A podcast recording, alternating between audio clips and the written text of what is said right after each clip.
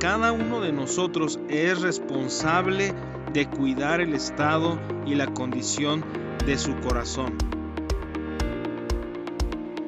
Hoy vamos a continuar con nuestra serie Hábitos por la palabra de Dios y hoy toca el hábito de amar y perdonar. Yo creo que cada uno de nosotros va a pasar por situaciones o ha pasado por situaciones donde hemos tenido la oportunidad de practicar el amor y el perdón. Situaciones van a venir, conflictos se pueden presentar en nuestras vidas, en nuestro trabajo, donde nos desenvolvemos, pero tú y yo tenemos que decidir de antemano cómo vamos a reaccionar. Por ello es importante que antes de que se presenten todas estas situaciones, decidamos amar y perdonar, porque cada uno de nosotros es responsable de cuidar el estado y la condición de su corazón, ya que si no lo hacemos tendremos heridas que pueden provocar amargura o incluso deteriorar nuestro carácter y de esa manera no podremos representar a Dios correctamente.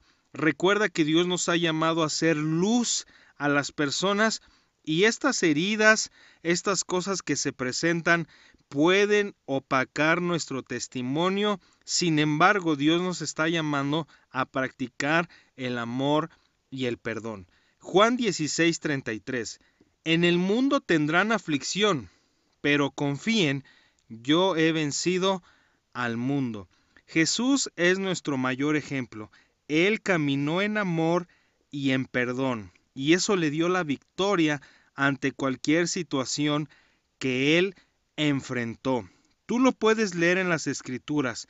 La gente lo insultó, lo ofendió e incluso los que estaban más cerca de él en algunos momentos lo abandonaron. Sin embargo, él permaneció amando y perdonando a los que estaban a su alrededor.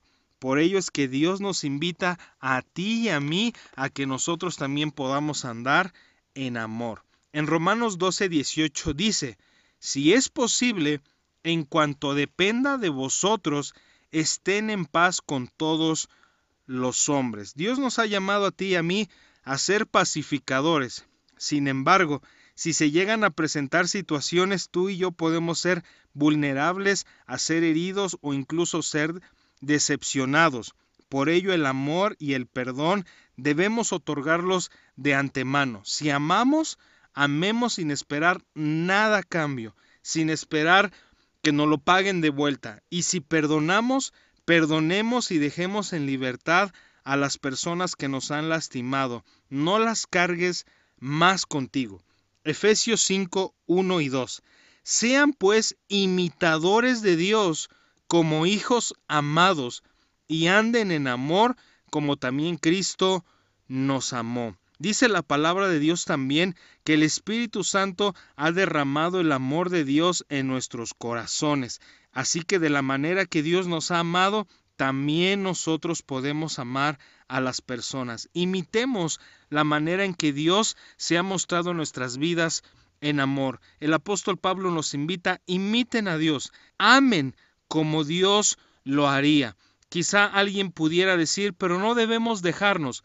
Mira, yo te animo a que decidas caminar en amor, ya que el amor desmantela cosas, desarma y anula intenciones malas contra nosotros, ya que la palabra de Dios enseña que aún Dios pone a nuestros enemigos en paz con nosotros. Dejemos que Dios intervenga, caminemos en amor. Colosenses 3:13, de la manera que Cristo os perdonó, así también háganlo ustedes. Yo creo que tú eres una persona que se siente amada y perdonada por el Señor. Así que Jesús es el mejor ejemplo de amar y perdonar. Así que Imitemos a Jesús. Recordemos cuando nosotros le pedimos perdón. Recordemos cuando Él tomó esos pecados, tomó esa maldad y nos otorgó el perdón total. E incluso dice la Escritura que arrojó todo eso al mar y ya no más lo recuerda. Así nosotros también perdonemos a las personas. No traigamos más a la memoria sus errores, sus faltas, sino decidamos otorgarles el perdón que también se merecen como Cristo lo hizo con nosotros. Pero todo esto, amar y perdonar, hagámoslo anticipadamente y vamos a iniciar el día con una mejor actitud, vamos a reaccionar de una mejor manera ante situaciones que se presenten y nuestros días van a ser mejores. En Job 22, 28 dice, determinarás a sí mismo una cosa y te será firme, y sobre tus caminos resplandecerá luz. Tú determinas caminar en amor y caminar en perdón todos los días, vas a ver que luz va a brillar sobre tu camino, gracia y favor habrá sobre ti en medio de cualquier situación que se pueda presentar. Yo creo que Dios puede ayudarte ahora que sales al trabajo, ahora que vas a convivir con tu familia, decide amar y perdonar antes de que cualquier situación se presente y seguramente vas a ser una bendición para todos los que te rodean.